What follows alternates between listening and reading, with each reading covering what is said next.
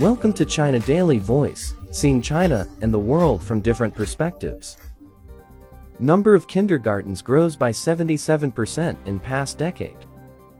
The number of kindergartens in China reached 295,000 in 2021, up nearly 77% from a decade ago, figures from the Ministry of Education showed Tuesday.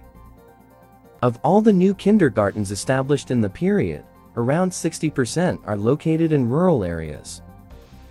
By 2021, there were 245,000 government-funded and privately run nonprofit kindergartens, representing 83% of all kindergartens in the country. The figures also showed that preschool enrollment rose from 62.3% in 2011 to about 88% in 2021. China concludes 38th Antarctic expedition, China's research icebreaker Snow Dragon returned to Shanghai on Tuesday, marking the end of the country's 38th Antarctic expedition. Two icebreakers participated in the 174-day expedition, with the Snow Dragon 2 arriving in Shanghai six days ago. This is the second time that China has sent two icebreakers to the Antarctic since the 36th polar expedition. The scientific venture involved a range of tasks, including the replenishment of materials and staff rotation at China's Zhongshan Station and Great Wall Station in the region, as well as marine observations and oceanic ecosystem investigations. China's highway network reaches 5.8 million kilometers.